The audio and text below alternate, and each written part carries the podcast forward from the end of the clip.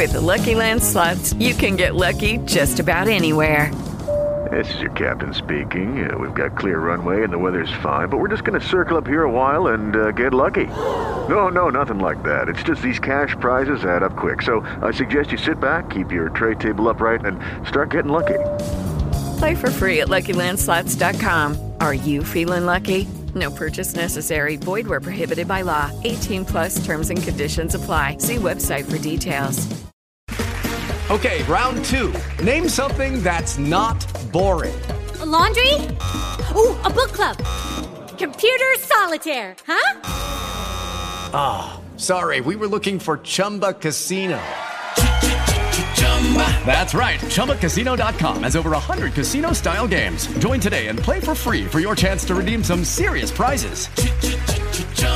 ChumbaCasino.com. No purchase necessary. Full prohibited by law. 18 plus terms and conditions apply. See website for details. Here's your host, Alex Garrett.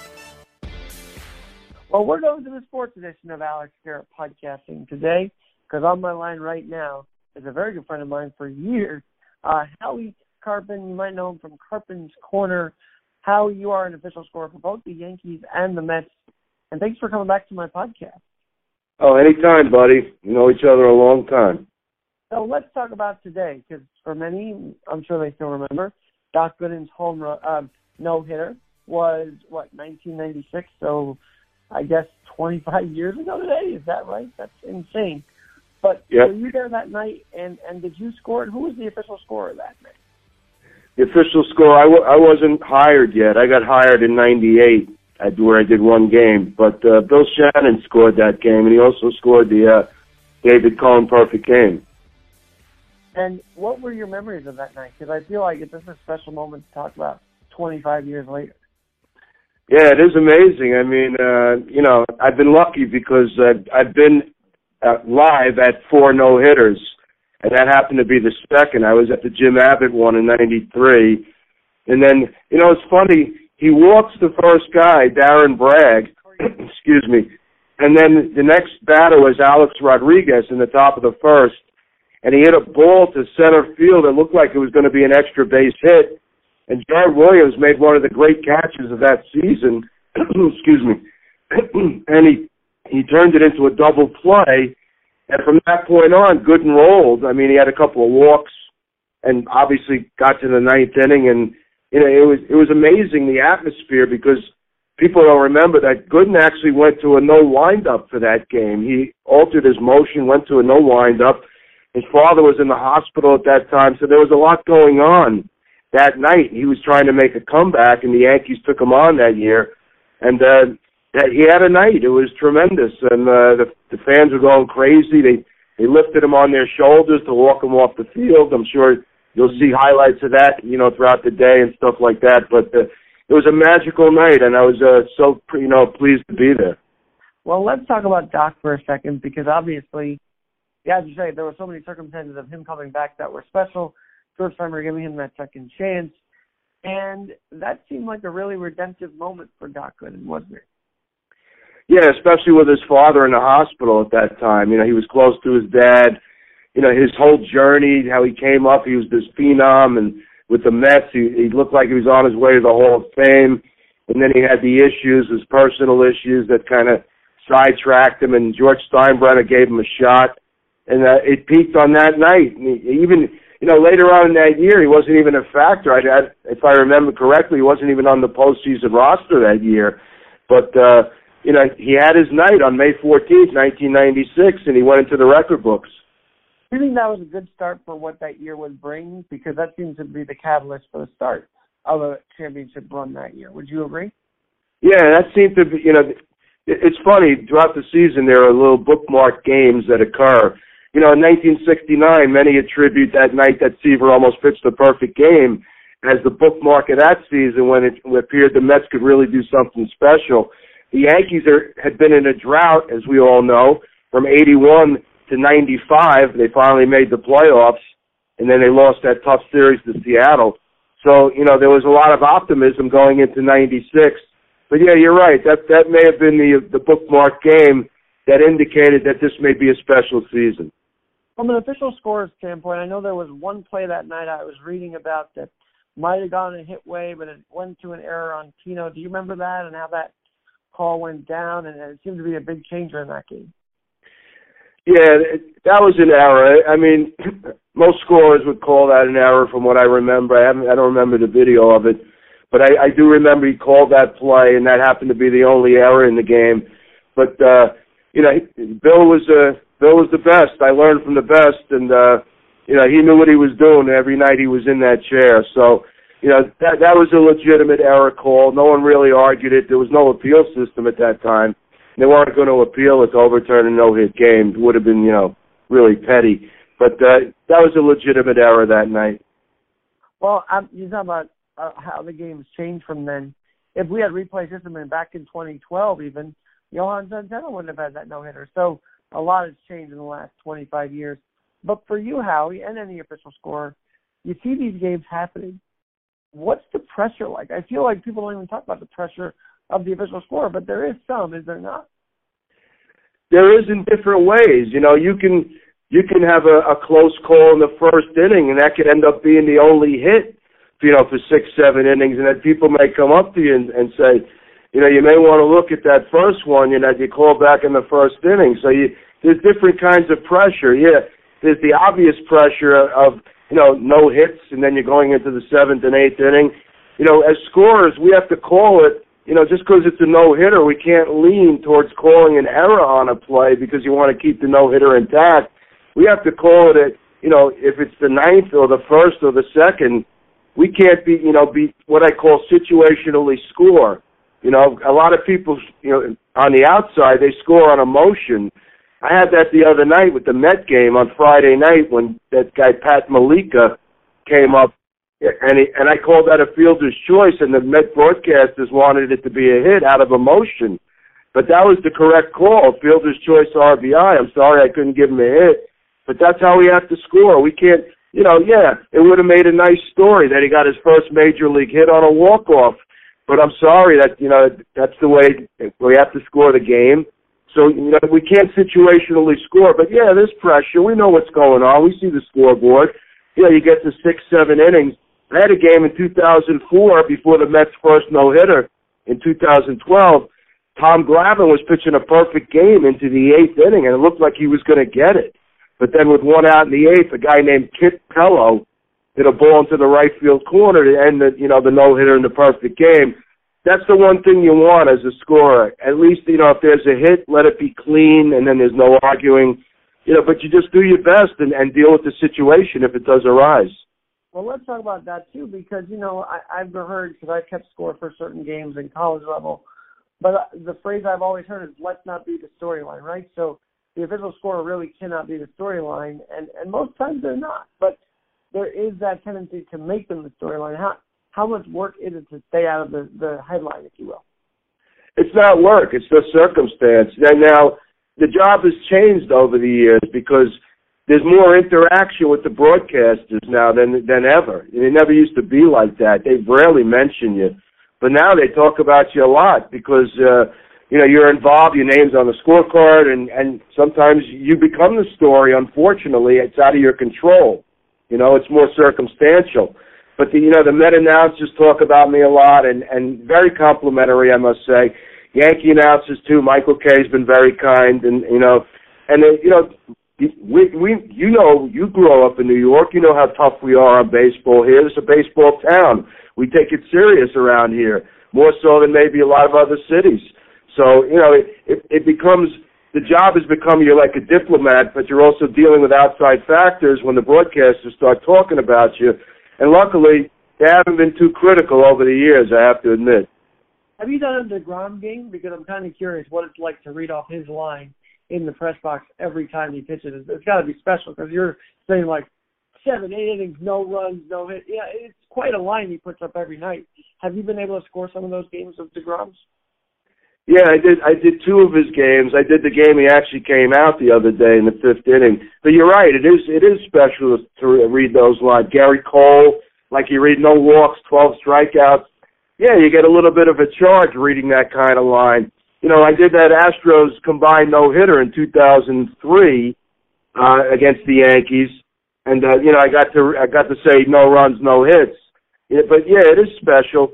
And uh, you know, when you see, I'm, I, was a pitcher in my time. I played college one year, and I played in the ten years in the Sandlots. So pitching is special to me. And yeah, it's it's fun to read the lines, and and uh, especially when it's impressive, you kind of accentuate some of the numbers that stand out. You know, like I, I'll say 12 strikeouts instead of just 12 strikeouts. A little bit, bit more emphasis on the number. You know, we're about to hit a strikeout race, by the way. I don't even follow the Corbin Burnes. He ended his consecutive streak. Uh, Gerrit Cole could top that fairly easily. It's, it's very interesting to watch. Why is pitching becoming more of a dominant force than it has been in quite a while, to be honest? Well, I have a couple of theories about that. One, the approach of the batters. You know, they swing for the fences all the time now to try and maximize their at bats, which is it's it's really a ridiculous approach and also launch angle has come into play, and the pitchers have figured out how. You know, Keith Hernandez, to his credit, like two, three years ago, when launch angle started to come in, he said, you know, the pitchers are going to figure it out and they're going to throw, you know, balls upstairs, and, and you guys are not going to be able to hit it because they're swinging up, and, and they're never going to really hit it fair if they swing up. So the pitchers have figured it out, and the batters have not adjusted. So now you got this extreme advantage for pitching, and it's almost like we've reverted we've reverted back to the 1968 season, which I I was 14 years old. I remember it well. You know, the pitching dominated. They had to lower the mound. There was a whole bunch of adjustments made, and then eventually the DH came into play. So we made, you know, it's funny how baseball goes in cycles, and they kind of repeat themselves. So the the hitters now are going to have to make an adjustment, and I'm surprised you know, even in the minor leagues, you're not teaching guys to cut down your swing with two strikes. You know, it's a real, you know, problem for baseball because it takes away from the action. You don't want to see pitcher, pitchers and catchers pitch and catch. You want to see balls in play. You want to see defense. You want to see running bases. You want to see relays, things like that. You know, they've gotten away from that now with all this new data and all this stuff that they think is helping them win. But it, it's re- if it was so great, why isn't everybody winning? you still have the same amount of bad teams and the same amount of good teams. But now the product is really suffering. For guys like myself and you, we, you know, we have such a passion for the game. It's really distressing. Well, do you think the shift, because I know Mustangs wrote about this, I'm sure you have some thoughts on it, is the shift becoming a negative thing for this game? It once was a novelty, but now everybody does it. And, it's, you know, it's interesting because of that shift, actually, the Yanks got a couple double plays out of it. But overall, is the shift good for the game? Is that is that a thing that's changing the the dynamic as well? It has changed the dynamic, and I don't I, I don't think it's very good for the game. Although you can't outlaw it unless the, the league makes a ruling on it. But you know, you know, pitchers don't say anything. But if I'm on the mound and they have a shift on, like for a left-hand hitter, and then I get the guy to hit a routine ball to shortstop, and it goes into the outfield for a hit you know, I got to be a little pissed off about that in my mind, but they're not complaining about it. I don't think they want to make an issue of it, but it's really got to be distressing because, you know, even if you shift, there's still openings on the field. You can't cover the whole field no matter what you do. So it's up to the hitters to make, again, make that adjustment, but they're not doing it. So they, they, you know, they get, they fall into that trap to where the pitchers are dominating them and they're not getting their hits so the batting averages are really abysmal this year.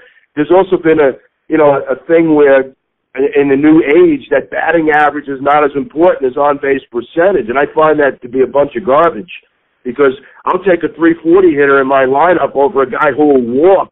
You know, a runner on third, two out. What good does a walk do? They they teach you don't leave it up to the next guy. All right, if he doesn't throw you a pitch you can hit, all right, you take the walk. But they're throwing strikes and they're still looking at them. These guys look at balls right down the middle. They don't swing. Clint Frazier a couple of times, and he's been struggling this year. Earlier in the year, he's two and zero, oh, and there's a fastball right down the middle, and he's looking at it. I mean, where is where is the philosophy for the hitters to make up for the pitchers making the adjustment? Oh man, so many so many good points. Howie, I've got to ask you. Um, you talked about analytics earlier.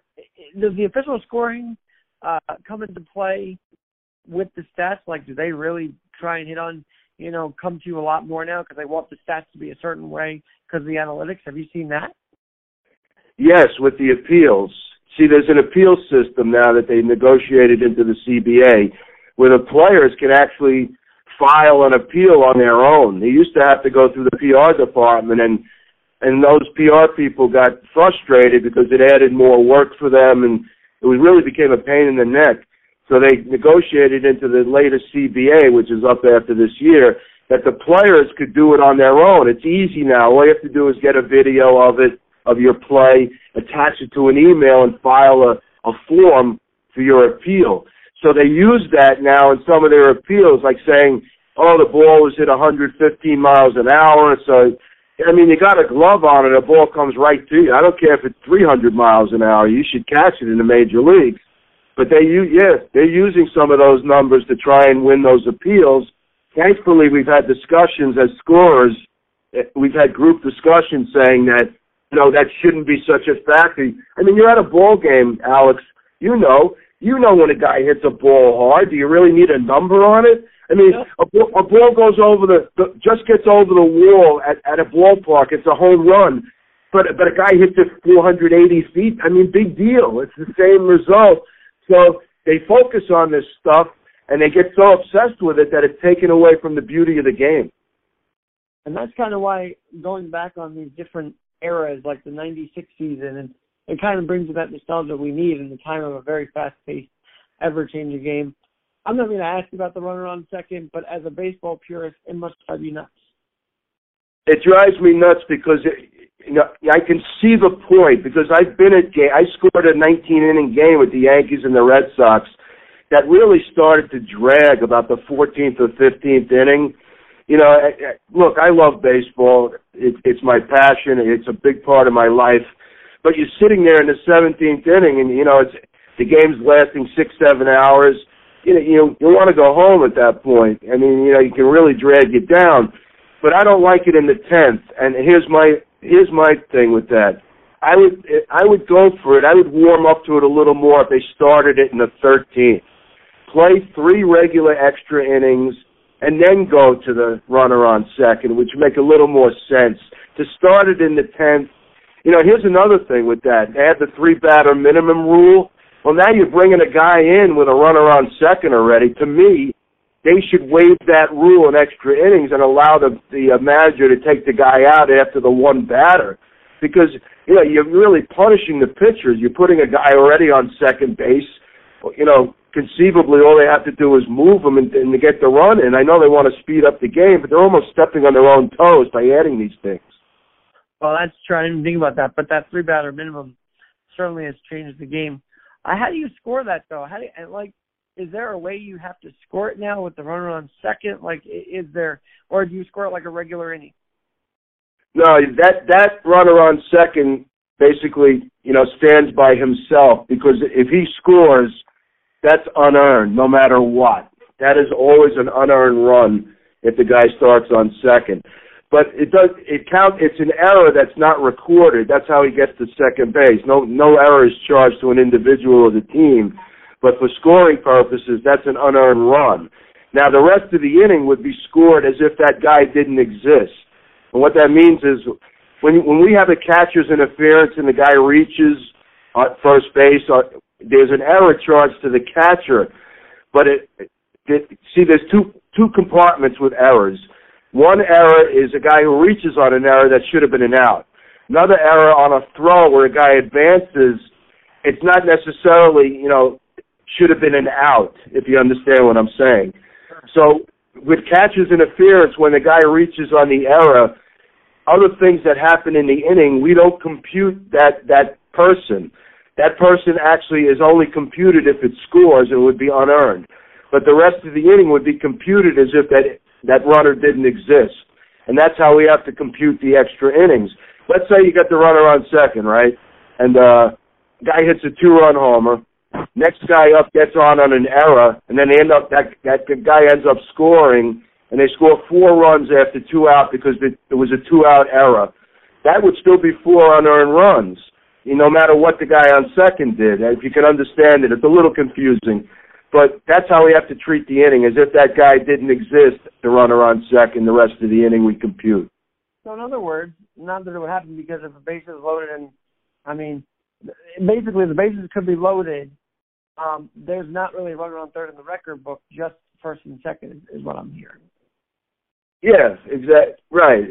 Or first and third, or the runner on second wouldn't exist. But he would be on there to start the inning, so he would end up as the runner at third in that part. But yeah, that's what that's what how you would compute the inning is if that person didn't even exist. I, I I can see it's been tough to adapt to. I mean, Tony La Russa didn't know that his pitcher could be replaced by the runner before him. Very strange uh, details for that extra inning. Yeah, yeah well, last year we didn't have the we had the universal DH, so the pitchers never were in the lineup. And, and funny, and that happened earlier in the year at the Mets.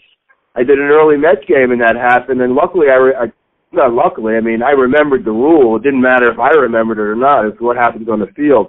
But I remembered that the pitcher they could use somebody else, the person in front of that pitcher in the lineup, to run, so you wouldn't have to use a pitcher to run. That was that was implemented when they put in the extra inning rule, but it never came to light last season because we had the universal DH. Let's talk about Doc for a quick minute. By the way, I'm hoping universal DH. I don't know. Again, as a purist, I don't know if it's a good thing. However, if pitchers are getting hurt on the base pass, maybe we need to look into that more. What do you think? I'm with you. I mean, I've warmed up to it. I, I, I liked. I didn't like the fact that it was different, you know, in each league the rules. I wanted it to be standardized. So if it's going to be universal DH across the board, we'll live with it. I mean, in, in '73 when it came in, you know, there was a lot of uproar. I was 19 at that time, so I remember it well. You know, and then we got used to it, and then we realized that it wasn't worth it for pitchers to hit. There's a few exceptions, obviously Jacob DeGrom. By the way, you know, he could be, he's got a little lat problem or something in the side. Who knows if batting didn't exacerbate that injury more so than his throwing? So that's another fact. That's another factor to be considered. Uh, you talk about how you follow this game since you were a teen. How did you get into the business? And if everybody wants to be an official scorer, I don't think I asked in the last podcast, but what was your path and what path would you recommend for those that do want to do the job of official scoring down the line? Well, you got to be around the ballpark covering games. You know, I mean, it, it it took me 18 years to get an opportunity because I saw when I first started covering games in the early 80s I saw that media people were doing it, so I thought I could do it. I knew I pretty, you know, I thought I knew the rules. I thought I could do it. So I kind of like urged them over a number of years after a while to give me a shot, and finally, in '98, I got a shot. But if you know the rule book and you watch a lot of games and you're around, then you have a chance, you know, to to maybe you know get in on it or do minor league games or you know, games, uh, amateur games and things like that. That's the best way. To, there's really no set way to get in. It's uh, it's kind of a feel thing. You know what I'm saying? I mean, you got to be at the ballpark a lot. People have to get to know you. I covered a lot of games in the early '80s for radio. You know, I'm kind of unique because I came out of the radio business to be a scorer. I'm the I'm the first radio guy to be a, a full-time official scorer in New York. You know, over all these years, so I'm kind of unique I came out of the radio business. Most people come out of the print medium.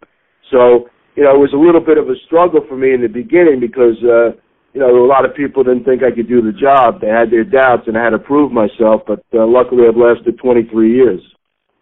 And it keeps going, obviously, because you're still, still doing games to this day.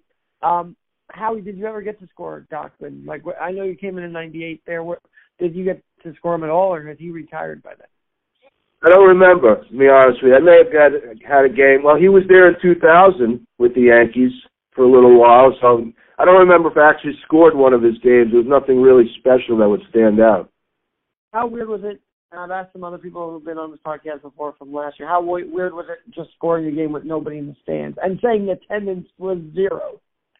Well, we weren't at the games. We scored from home. They set us up with a computer program uh, they sent me an iPad that had the programming. So we did the games from home off the TV, which was pretty difficult. Uh, know, the worst, the toughest one were, were those hard ground balls to the infield because the camera can't switch fast enough. So those those were difficult, and you relied on the TV to give you certain angles. Now we had angles on our own thanks to the computer programming that we got, but you know you had to rely on the TV. So scoring at home you know, was really weird in a lot of ways. I was doing it in my son's room. He doesn't live with, he's out of the house. So I was doing it in his room. I'm sitting in my shorts and I have a soda on the table. I have soda at the game anyway, but it was kind of weird doing it off the TV. And I'm glad we're back at the park this year. Well, let me ask you then: Did you have to communicate with the reporters, like read the lines off in a different way, or were you not able to do that from your house? No, we had to communicate through this app called Slack, which we use today. And the person who there was a, a, a point person at the ballpark who would relay the announcements. So we'd have to type in our announcements, and then they'd be be announced at the games. So it was, you know that was that was a process, and sometimes this this drove me crazy. The announcers would make a call on a on a scoring call, like they'd say if that was a hit or an error, and it, and we hadn't made the call yet. We didn't transmit it, you know, communicate it, and and then it would come in, and if it was different from what they first said, they'd say, "Oh, the scorer changed it." Well, he never really changed it. He never put it out there. So there was, you know, there was logistical problems with doing the games from home, but we were able to overcome. I actually have heard that line, the scorer change it, a couple of times, even before pandemic. I feel like that line's been in use for a while now. Well, sometimes we do change right away because we see a different angle on the play. We have to get a call out sometimes because there's this, there's a, you know, that game day on MLB.com. They're sitting with us. They have to, you know, input the pitches pitch by pitch. And, you know, when the next pitch comes, they have to be ready. And, and so they need a call sometimes. So sometimes we have to make a call and then we go over it and we will change it a little later on. Or the the PR people will still come over or somebody will come over and ask you to review. They don't do that as much anymore because they have their own appeal system. But they would come over occasionally and say, you know, can you look at that? And I never refuse them if they ask me to look at it. Even if I know in my heart I'm not going to change it, I still go look at it out of courtesy. Uh, Howie, uh, I got to ask a personal question. How have you guys been through the pandemic, your family and everybody? And also, Karpin's Korner, would you say had a you know, had its rise through this pandemic. How's it been still getting those big guests uh, as we're getting out of this pandemic now?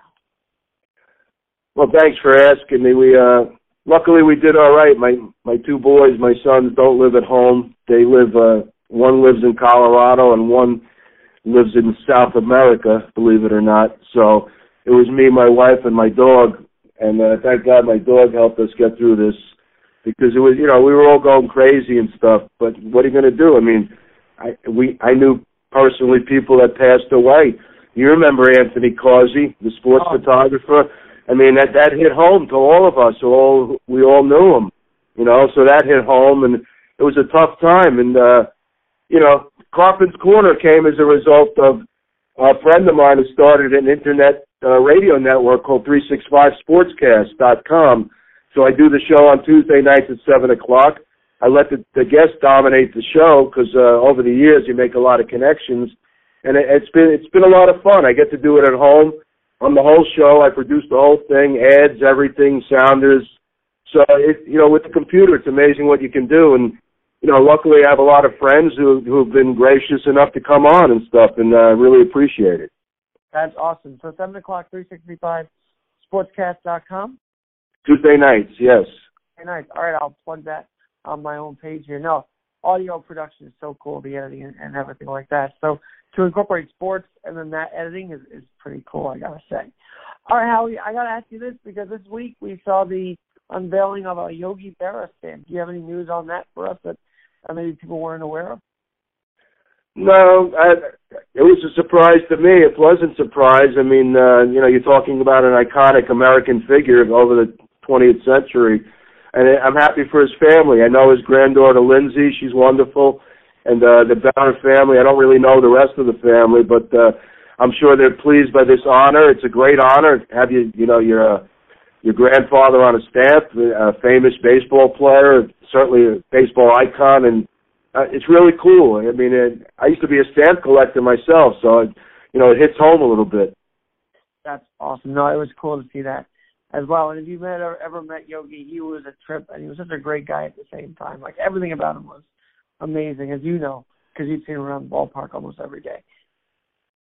Oh yeah, I mean, uh, I covered him when he was a manager, you know, in the early '80s, and he loved he loved the football giants. He would talk football giants as we got, you know, into September and stuff like that. So he was a big Giants fan, a big sports fan, and uh, really cool guy to get to know. I didn't really get to know him, you know, intimately just from the outside, but to be around them was a pleasure. You're talking baseball, but I know also you love hockey, right? You mentioned on the other podcast we were on. So big news with the Rangers. I mean, they fired Quinn, they fired JD and Gorton. It was seeming a, a shocking two weeks if you're a Ranger fan. Would you agree? Shocking and worrisome because I don't know what what direction they're going to take from here. They were on the right track. Look, you know the Islander games. They they knew they they were outmatched against a lot of these teams in their division right now because they're just not ready to win. I mean, they're trying to develop a team with skill. They do need some grit, and I'm sure Davidson and Gorton would have addressed that in the off season. Now you worry that they're going to try and speed things up and get rid of somebody that they they shouldn't trade.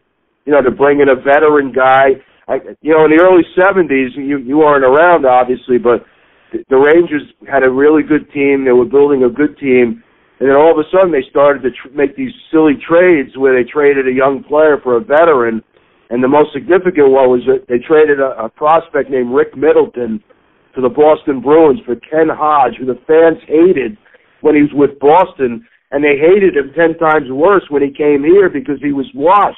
His career was done, and the Rangers gave up a guy who went on to have a great career. I just hope we're not going to see the same repeat of that now in this 21st century. Well, I hope not. I mean, they got some great talent, uh, Kakko and Bregman, I mean, and Kreider. You got to keep all those guys. I, I totally agree there. Uh, one last thing on the Diamond, though, Mets Yankees. We were all, all up to a slow start here, but now things are humming for both teams. Yeah, but the Yankees are still not scoring. I mean, uh, they got away with two out of three, and they scored four runs in this series. You know, there's a lot of things going. The, you know, I, I was high on the Mets going. Let's do the Mets first. I was high on the Mets going in. I think they have a really good team. I really do. You know, and they they built up their depth. They're playing a lot better defense. They run the bases well. They're more aggressive at the right times. I think they got a good thing going there, even in a tough division. The Yankees have a good team too, but they, you know, again, they're so one-dimensional, and now you, you got an outfield that's not that's really non-productive as a whole. I mean, except for Aaron Judge, you know, the rest of the outfield has really been pitiful. Uh, you know, I, I was high on Clint Frazier coming in. I am shocked that he has been this bad. I'm really shocked because he's not this bad a hitter. But I have some theories as to why that's happened. Number one, I think he's looking over his shoulder at Brett Gardner. I know fans love Gardner. To me, it was time to, to part the ways. Why bring him back? You already had a Mike Tauchman who's basically the same player and a younger player in that regard.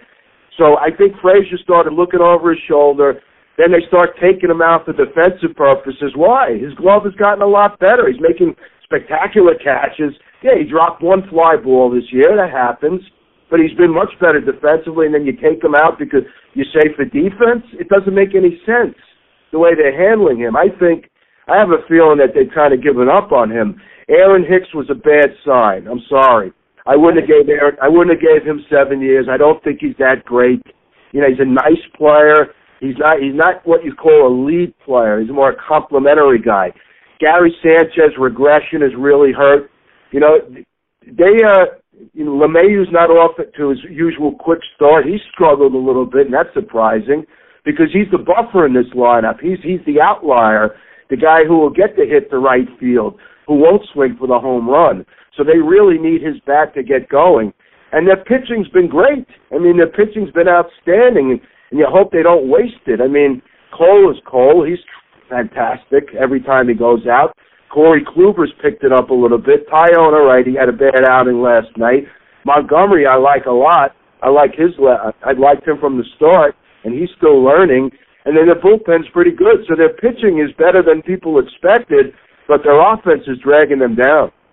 Well, and I don't know. Have you ever scored a one nothing game? I mean, I don't remember the last time either team won a one nothing game. To be honest with you, there's a lot of one nothing games this year. If you looked around the scores, you know, there's there's a lot.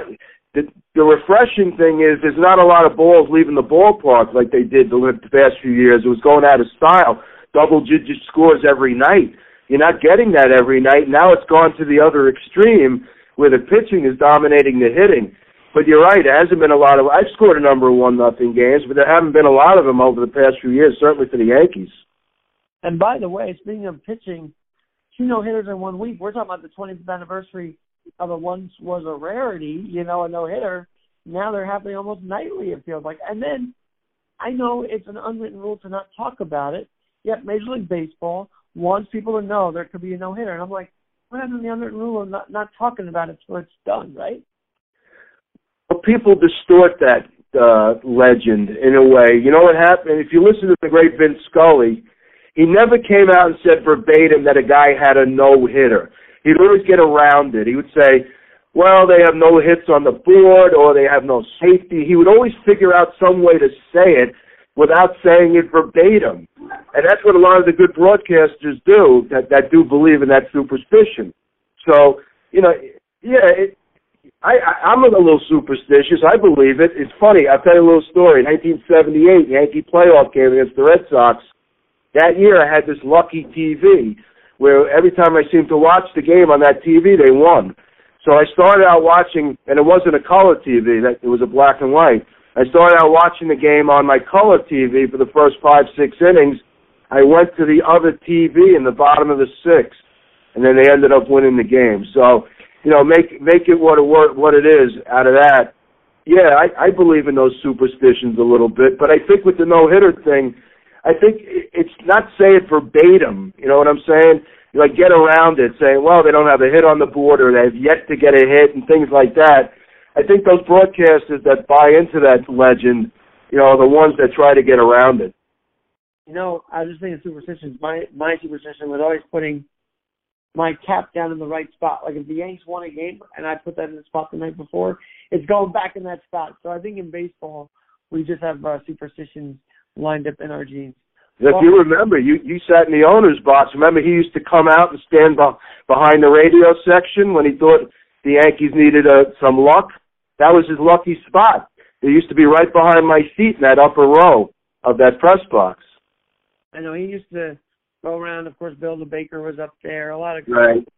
Um, but Howie, this has been really awesome and really special. So come back as the season progresses and let us know more about your official scoring adventures in 2021. I feel like there's going to be a lot more on the table here.